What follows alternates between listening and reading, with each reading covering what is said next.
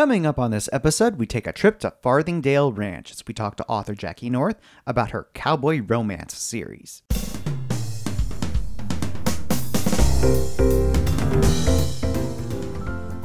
Welcome to episode 326 of the Big Gay Fiction Podcast, the show for avid readers and passionate fans of gay romance fiction. I'm Jeff Adams, and with me, as always, is my co host and husband, Will Knauss. Hello, Rainbow Romance readers. We are so glad that you could join us for another episode of the show. Since it's summer, it seemed like the perfect time to take a trip to a ranch. What better way to spend some time than with some sexy cowboys? Jackie North's Farthingdale Ranch series fits that bill perfectly. She just released the third book in the series, and with at least three more planned, you can make several return trips to this place. Jackie recently joined me to talk about the series, including the latest installment, The Ranch Hand and the Single Dad. And one of the most interesting and frankly unexpected things we talk about is that this series is a spin off of her Love Across Time time travel series. It was really cool hearing how these series intersect. We also find out why she decided to start up a series about cowboys and we get details about what's still to come in the series. Jackie, welcome to the podcast. It is wonderful to have you here. Hey, thanks for inviting me. It makes a nice break from my usual Sunday laundry and grocery shopping. So thank you for inviting me. Glad to give you a little something different to do on a Sunday afternoon. Right.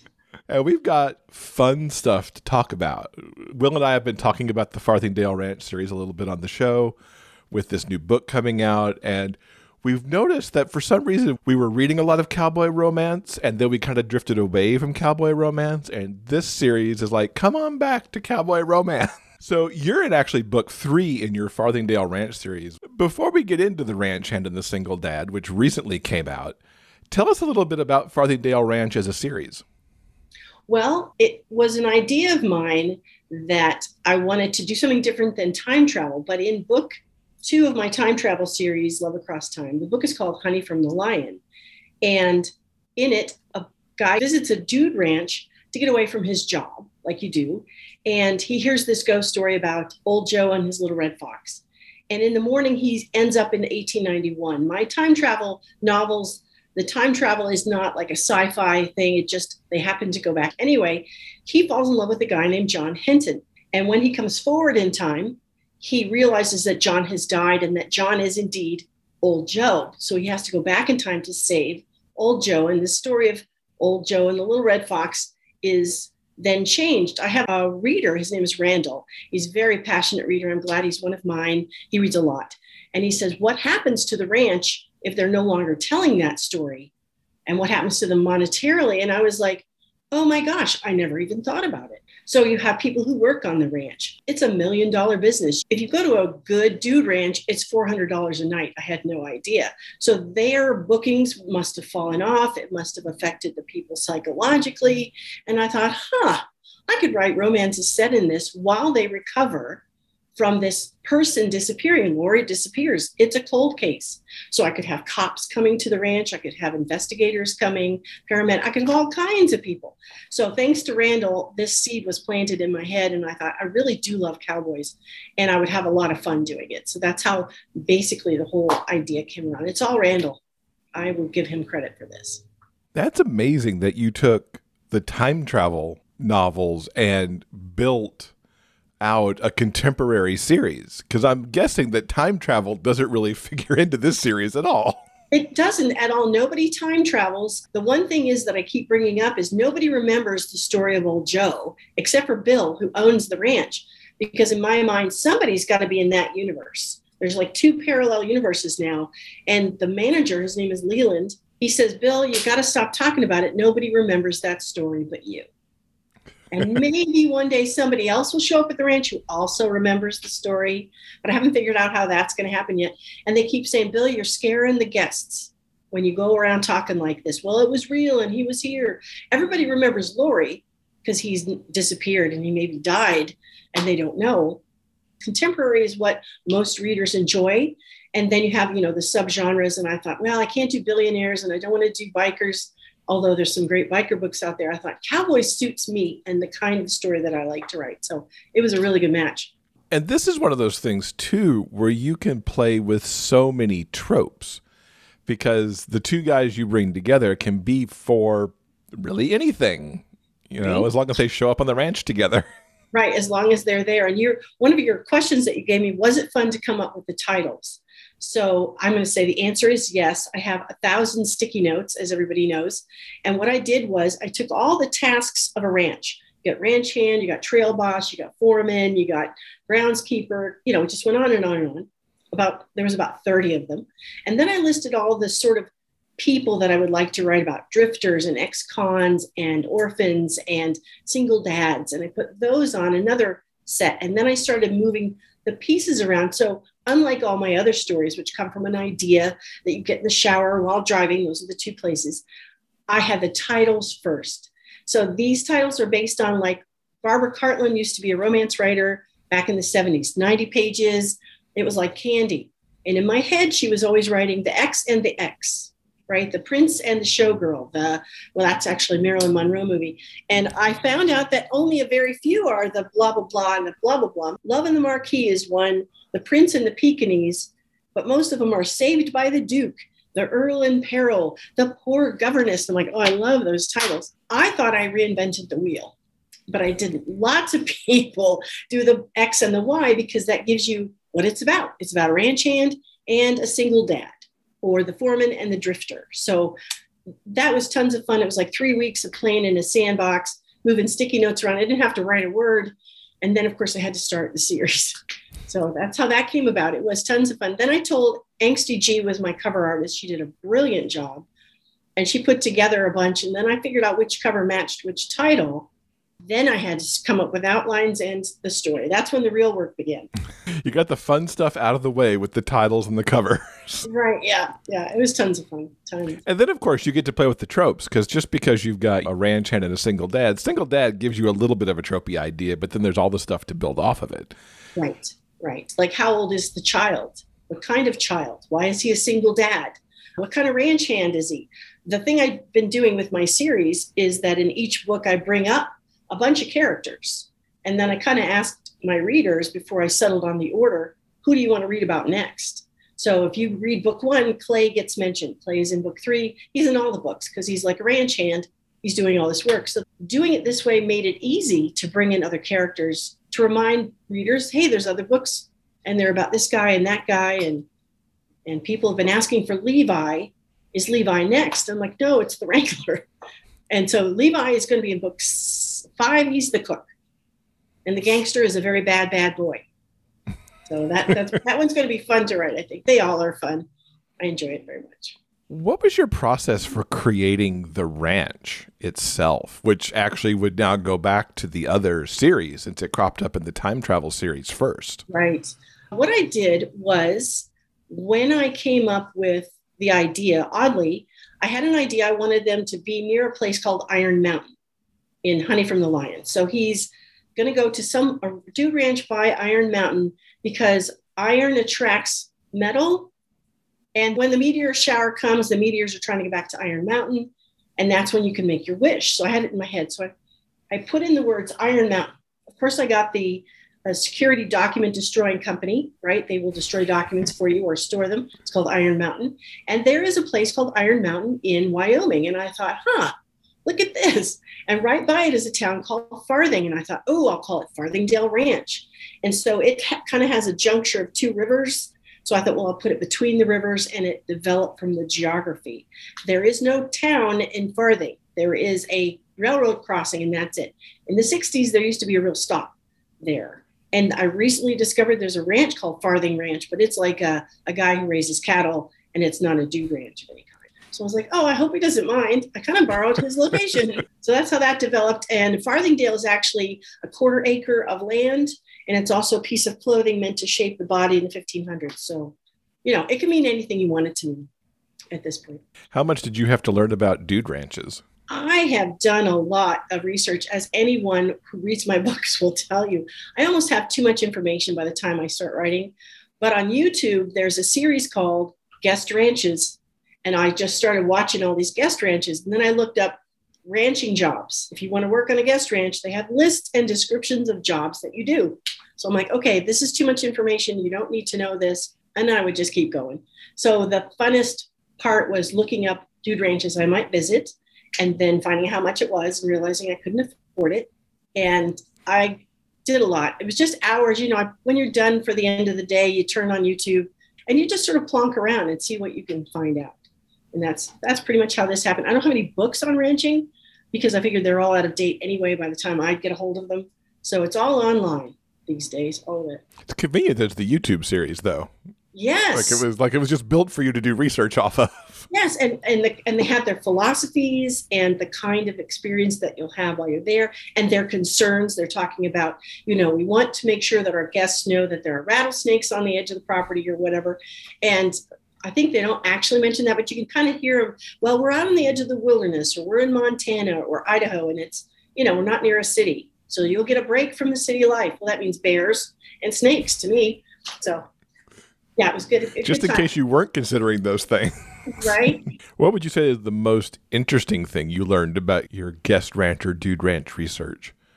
I think the amount of money that they make, it's a million dollar business. Here I'm thinking it's like you go to a hotel, depending on the hotel, 150, 200 dollars or 70 if you go to a, a Super 8 or whatever. It's 400, 500 dollars a night. And you could do a package deal, but it's still thousands and thousands of dollars. I had no idea. And then from there, I started imagining the level of quality that would be given at Farthingdale Ranch, kind of like Disney. You go to Disney, everything's clean. They got people working all night long. So I could have people doing, you know, 12 hour days. I could really make my ranch hand work. And then he wouldn't have time to see his little single dad boyfriend. And that would cause a little tension between them. And why doesn't everybody write ranch hand stories? I don't know. it's so much fun.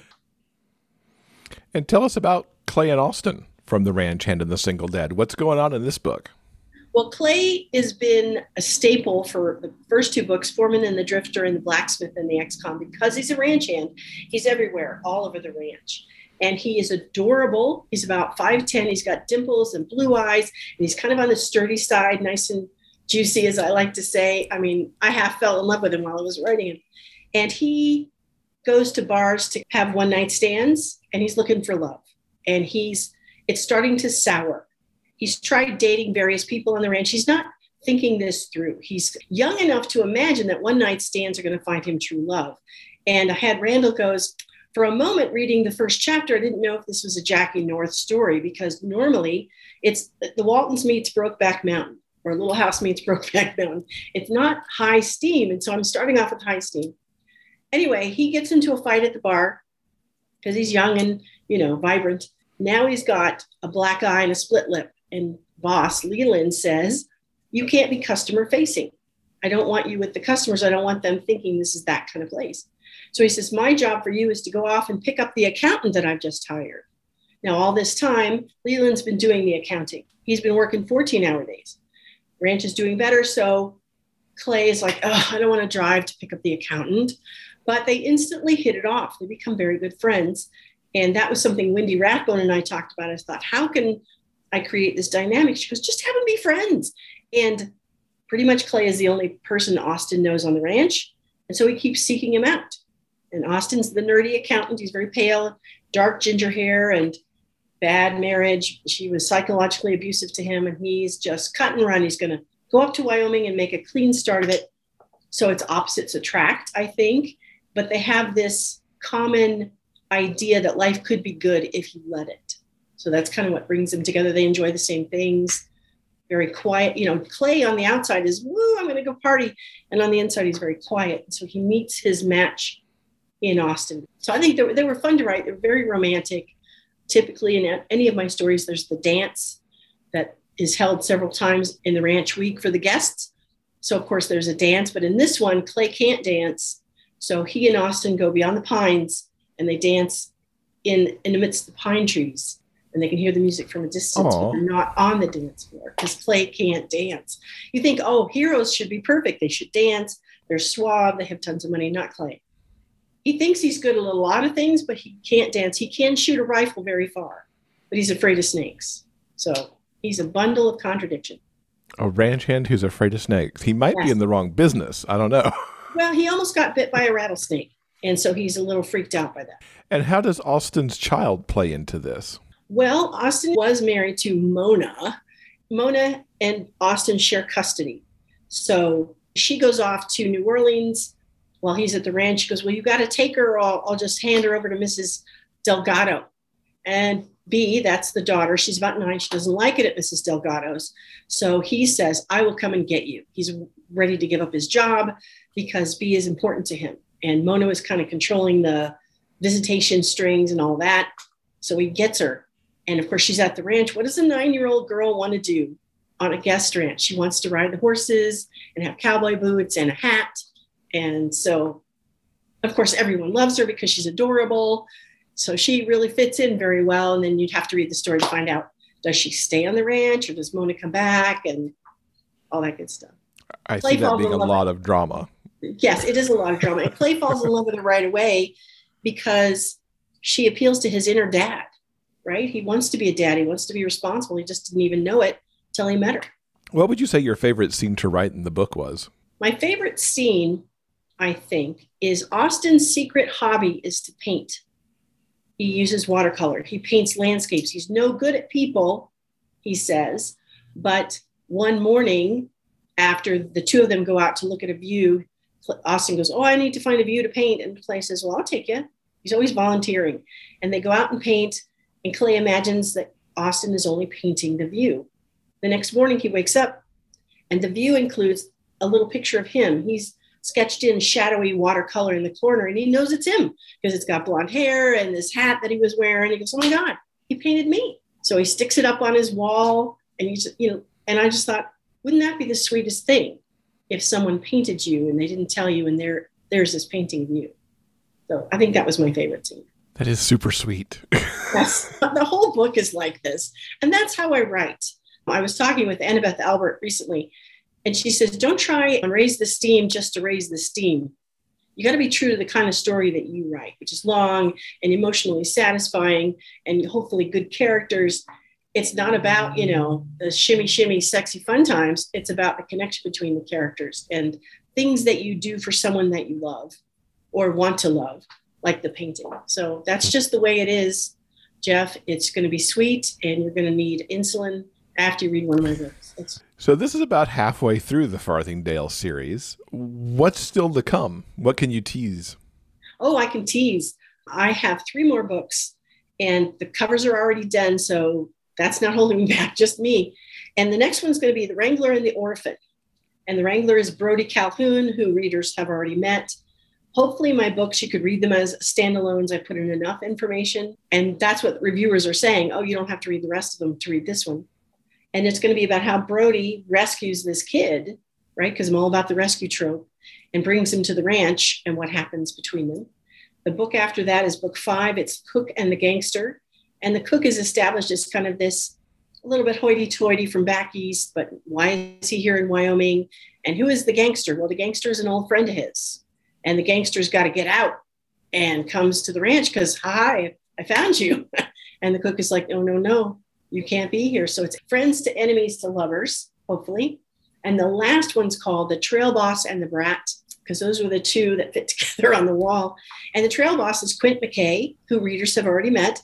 And if Jasper is grumpy with a heart of gold, Quint is just grumpy. He will not put up with anybody's messing around. He wants to do adventure trail rides, right, which is a little more, you know, three matches and a pile of salt and you kill your own food as you go. And Leland's like, no, that's too dangerous for guests. And Quint's like, I think it would be a moneymaker. And they've been talking about it this whole time. All three books mention this.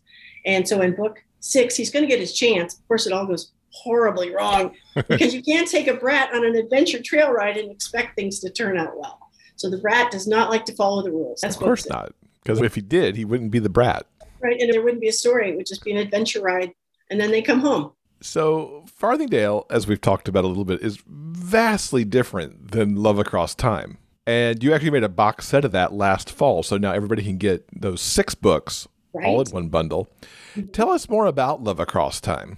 Well, the idea was I knew that readers liked series, so they can go from one book to the next. And I thought, oh, I'll do a time travel gay romance because I loved this movie called Somewhere in Time with Jane Seymour and Christopher.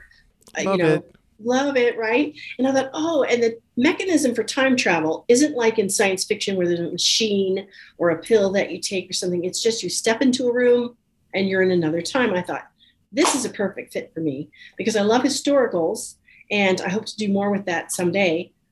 And I love time travel because who doesn't? So I thought, oh, I'll write six of them. And I came up with loose concepts. And it turns out that three of the books, Honey from the Lion, Ride the Whirlwind, and Wild as a West Texas Wind, are related because Lori, who travels, time travels, leaves two friends behind and they miss him very much. Well, it turns out they also travel back in time and they go to find Lori because they realize what year it is. And what they did was they received a letter via Western Union from Lori saying, I'm fine. And they're like, What do you mean he's in the past? That's impossible. And they both go and they find him. They manage to go back in time through some mechanism. It doesn't matter. You step into a room, and those three are related, but the other three aren't. And that was a little confusing. I could have planned that better. But the, all of them share the theme of finding true love across time. And mostly they go back in the past. But in the first book and the last book, the old fashioned boy comes forward in time because I wanted to kind of tie it together. So that was a lot of fun to write because I got to do different eras and different research, tons and tons of time doing that. And the box set was fun to put together because I can give it two readers for one price and they can just read all the books in a row without stopping. It's always scared me the idea of writing a time travel book because there's always those rules you kind of have to pay attention to about not messing up the past and right. things like that. And yet I love Somewhere in Time where that wasn't really a consideration there. There was a lot of things that you just exactly. accept that it was kind of happening. Yes. What kind of rules did you put for yourself around the time travel? I wanted it to be based in something that had happened. So, for example, there's World War One, which is the first book. And when did the war start for US? When did the boys go over from this country to France? When was the war over? How was the battle? I guess it's the big battle that happens in the middle of the war along the trenches in France and Germany. How did that go? What was that like? So the cute guy from the present goes back and he has a very realistic experience. When he goes back, he eats the food, he experiences the weather. That I made myself stick to the facts as much as possible. For example, Wild as West Texas Wind, there's Blackjack and his gang. It's a real gang, and they really did go to XYZ location to rob a train. One of the guys used to be in the hole in the wall gang with Cassidy and the Sundance Kid. So I made sure the year was right and that the time of year was for the right time to do that train robbing experience and that there was a hotel and all of these things are factual. As far as the time travel aspect, I didn't even think about it till Randall brought it up. Well, what are you going to do when you've changed this thing? And I'm like, well, I don't know. They're just falling in love, is all so I didn't have them like meet any famous characters. They don't stop the Titanic from sinking, although that would be a fun story. Nothing like that. They didn't interact in any way in the bigger picture of history. Although Lori says at the end of Honey, we're going to move to Trinidad, Colorado. And John's like, why? Well, we're going to start a hotel because nothing ever ha- bad happens in Trinidad. There's no floods, no fire razed the town, no huge sickness. They had a, pre- a couple of train lines coming through, pretty industrious town. I even found, I don't wouldn't call it a telephone book, but it was a directory of businesses from 1892. So I was able to name the, the luncheon place that uh, the character goes to for lunch is a real place that existed at the time. But as far as any paradoxes, the only one is that the ranch now doesn't know the story of Old Joe. Everything else is uh, like somewhere in time. It just is. So just go back to 1891 or 1932 or 1914 and enjoy the story. The one thing I did do was in It's for the Love of a Ghost. He goes back in time, right, to 1914. And lo and behold, there's a, a newsboy named Stanley who is the guy in book one that goes forward in time. He, and he even mentions it when I wrote Heroes for Ghosts, he goes, Oh, yeah, I used to be a paper boy. And that stuck in my head the whole time. And I thought, well, if it's 1914 and we're in Harlan, then he would be a paper boy. So here he is. He's got a cameo in book six. So that's the other thing you can do with time travel is you can take your characters and and weave them together. Easter yeah. eggs. It's totally fun to do. Do you imagine at some point that you might spin off more from that series in the same way that you did Farthingdale? Did you leave yourself any other obvious hooks there? Well, readers have wanted sequels. They want to know how they're getting on. So these days, what I do is I write a, a epilogue and a bonus scene, right? So these sequels would be like bonus scenes. How are they doing a couple of years on? So that's the only thing I would do with that. As for Farthingdale, I might do a 2.0 It'd be kind of like the love boat on the ranch. It wouldn't involve people who work there unless you go to, what was it? Isaac ran the bar and Julie was the cruise director. They were like peripheral to the romance that's happening. So I might do that because the ranch has so much potential. Uh, you know, there's, you could have an accident in the barn or something. I don't know. So let's go back in your timeline. Okay. What got you started writing? Well, I was a very bad student in elementary school. I just didn't pay attention. And in fourth grade, Mrs. Hart gave me the assignment, uh, the back of a Reader's Digest. You're supposed to write a story about the image, which is two kids flying a kite, and then there's a bear on the other side. And my story was they lose the kite, they go into the woods to take it, they encounter the bear, it's very scary, and then they run out and know better than to go in the woods again. And she wrote, This is a great story. I love your ending. This is in red ink, like they used to do back in the day. And I was mm-hmm. like, oh my gosh, I'm a writer because somebody told me I was. Then in, I think it was seventh grade, I got a letter from a teacher from school. So I'm like, I opened it before my parents saw it because I was terrified. And it says, she has great creative writing ability and should be encouraged in this. And I'm like, okay, this is the second person that's told me I'm a good writer. I must be a writer. And so I decided that's what I was going to be because I was always making up things in my head and had no idea it was a, like a skill that pe- some people don't have the storytelling ability they can draw or they can make music and this is mine and so i just kept up with it over, over time. So since the fourth, fourth grade i figured i was a writer. That's wonderful to have teachers who not only put a's on your paper but so much overtly kind of push the student to go forward and think about being a writer and tell the parents to encourage that. That's wonderful it is. And I met Mrs. Har. I met her years and years later at a breakfast place. I'm like, oh my gosh, it's Mrs. Har. And I told her, I was able to tell her how much that note meant to me. And she goes, oh, that's good. She was much older, as was I. But yes, it is. Uh, teachers like that are just worth their weight. And what drew you into writing romance? Well, that's what I read. You know, you read what your older sisters read, and they're reading Barbara Cartland and Johanna Lindsey and LaVyrle Spencer, and you just read what they're reading. One sister was reading sci fi, so I read a little bit of that. And I kind of got into Star Trek that way and all that kind of stuff. But it was just my family's house was full of books. So I would be reading in math class, and the teacher would write home a note She's reading in math class. She needs to stop. And my parents would go, At least she's reading. You know, they weren't really bothered by that. So I did a lot of reading what my older sisters did, probably way, way older than I should have been reading, you know, at a level or intimacy levels. Steam, let's say. I was reading Steam way before I should have been reading Steam.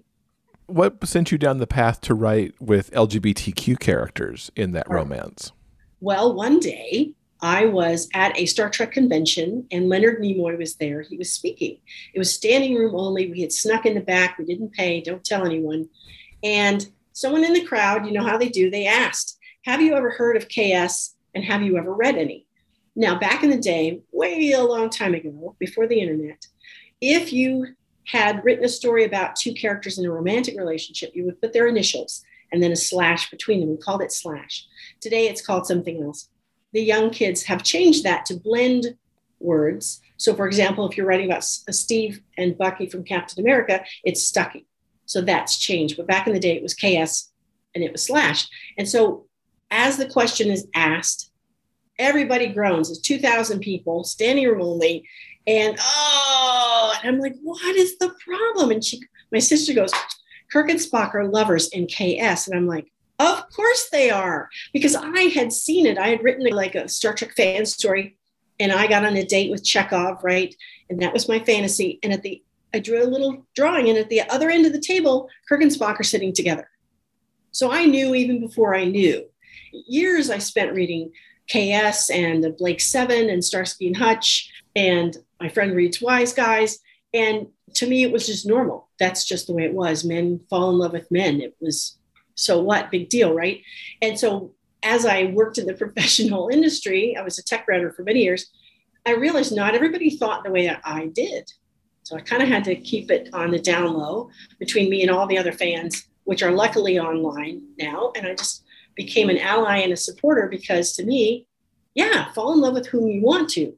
And also comparing KS or any other male male romance with het romance the dynamic is different. If you have a man and a woman in a story, and people can argue with me about this, the dynamic is already predetermined.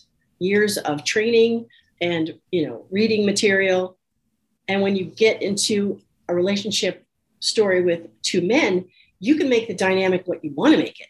You are not hemmed in by you know society's expectations. If you make a woman the rich one and the guy's the poor one, you're like, well, that just feels off not because it is, just because that's the way society does it. But if you do it in romance with two guys, which one needs to be the rich one and which one needs to be the poor one? And what do you want to do with that? It like frees you from having external expectations about how to write that story. And I feel very strongly about that. My sister's always going, You should write het romance. I'm like, You don't get to tell me what to write. Nobody gets to tell you what to write or who to love. And I feel very, very strongly about it. So, years in the making, I think I started in the early 1990s. That's 30 years of, of believing this. And my dad was in the Air Force and you know, we lived on bases and there was just every kind of person from all over the world. So to me, it's just more normal than I think it is for, for you go out into the real world, real in quotes. People don't think like this all over the place, which is a shame. They will eventually. Hopefully. Who are some of the authors that inspire the stories that you write? Fan fiction started me on the road to being inspired as to what writing could be. The first fan fiction story I ever read was called Vagabonds by Della Van Hise. And she wrote about Kirk and Spock, I think it's being stranded on a planet. And she used words I had never heard of. I had to go look them up. And I'm like, oh my gosh, you can do this with a story. You can go to this depth because, as you know, if you walk through the airport, you pick up the book and it's just bland, pedestrian, you know, it's cookie cutter. It's terrible. So that started me on the road to realizing you could do a lot more things with writing if you go deep and you trust yourself to speak the words and to bring it to the surface. So then, as I'm reading MM romance, because you're supposed to read in your genre, I think the best book I have ever read is a book called Over and Over Again by Cole McCade. And I have written Cole to let them know how much I love this story because it's like 600 pages long and it goes into depth about every curly cue of every piece of bread and lock of hair and you know the scent of grass. And i'm like oh this is good. Now i think a lot of readers don't want to work that hard. You have to kind of work to read cole's book because it does go very deep. And sometimes you just want to have fun with it. You know you just want to have a fun story that's got a lot of you know that it's high steam as they say and i love to read those myself they make a nice break from real life but that is the book that inspires me the most to this day. What do you think the trademarks of your stories are for readers? Uh, well, Walton's meets Brokeback Mountain. They're long. They typically are very long. They tend to be emotionally satisfying, I hope, rather than exotic or erotica or high steam. Again, very fun. I go into the characters a lot. You're going to get well developed characters, long, and it's going to be a satisfying read. And this is something Annabeth Albert told me when I was talking to her recently. She's another author. I think she writes she writes better than I do, but she writes the same kind of story. It's about the characters and the growth that they go through, more literary style. And she's the one who told me, well, it's don't try and find readers that are want high steam. Go after readers who already want what you write. Don't change who you are to satisfy the market. There is always to market writing, but the degree which you go towards that is up to you. Do you want to change yourself and turn yourself inside out? You know, I am not Kylie Newhold. I cannot write hot and steamy and fun all at the same time. That's just not who I am. And Kylie can do it and she does it really well. But I think what Annabeth Albert was saying is don't be somebody else. Be who you are write those long stories. Write a satisfying character development you know and, and maybe they'll kiss by chapter 103 that's okay. That's what readers expect from me by this time so i'm just going to keep going. Is there a genre a theme a trope something like that that you have wanted to take a plunge on but haven't quite done it yet? I would like to write daddy boy. I was talking I don't know at some conference someone said, "Oh no, that market's saturated. You don't want to write Daddy Boy." Well, it's really as hot as fire, even years later. And I thought, well, if I wrote one, it might be that, but maybe not. Maybe that's just not for me either. But it, they're fun to read. So if you enjoy something, you might as well write it. So sure. I'm still thinking about that one. That would be the one. I want to go back to historicals. I love writing, you know, in the old times. 1890 is a really good year because you have some technology like trains, but you don't have electricity yet or phones. So you kind of take out the ease of communication, and that can cause some drama or some angst. So that's another one I'd like to do. So Daddy Boy and historicals. Maybe I ought to do both. Sure, combine those. Why not? Why not? What's something you've read recently that you would recommend to our listeners? What I really enjoyed, I am the beta reader for Wendy Rathbones, and her Omega series, especially, is terrifically good. I don't even know how many books she's got now. I'd never read any Alpha Omega stories before. I had read Teen Wolf, which has kind of the same themes, but those ones I was like, this can't be any good. I don't think I'll enjoy them, but it's Wendy. So I got a beta read for her, right? She's my friend. And I was like, these are really good the dynamic is interesting and the complications that arise from having a fated mate or from being with someone you don't really like, just all the regular romance stuff, couched in a world where it's all omegas, wolf shifters without shifting, and then the men have babies. And I'm like, that's that can't be any good, but it is. It's super good. The whole Omega series that Wendy did, I inhaled that thing. Susie Hawks got a bunch, as I understand. So I'm like, huh, maybe I ought to read those too because they're so fun. Fantastic. And what more can you share about what's coming up for you next? We've talked a little bit about what's coming up in Farthingdale. Is there anything else you can share? Well, I have a couple projects that are still in the outlining stage. I'd like to write more rescue stories. So, what happens in my time travel and on the ranch? You get rescued from a place that's terrible. You don't have shoes, or you don't have enough to eat, or clean sheets, or uh, a hot shower. If you've ever gone camping, Jeff, and you come back after a week to your own hot shower, it's like a miracle, isn't it? You're like, oh my gosh, and you're so grateful for that hot shower and the sheets that are clean and these things that people take for granted. I know I do. When I write about them, I become very aware of them. So I like to write about rescues and orphans. And I don't mean like three year old orphans, I mean, you know, 19 and 20 year old orphans who are disenfranchised from their world. They don't have a family, they've been abandoned, or they've had to run away so I'm looking at a series for that. I don't know who's going to do the covers. And isn't that the funnest part is to get those covers because I find them to be very inspirational. And I work with some great cover artists. Angsty G is the most recent one. And who knows who'll be next? I got a big list. And I might sit there and just come up with the titles like I did before because that worked really well for me because it helps me visualize. So orphans are coming, maybe some sequels, and then who knows? Next year is not quite planned as well as it ought to be all the rest of the cool kid authors, they're already planned all the way through next year. I'm like, oh, some of these guys are super good and super fast, and it's hard to keep up. But as Annabeth said, do not compare yourself to other authors, right? we're right. all in this together and we're all working to build our own careers. And I'm like, okay, thank you, Annabeth. That helps. She's me. a wise one. She is.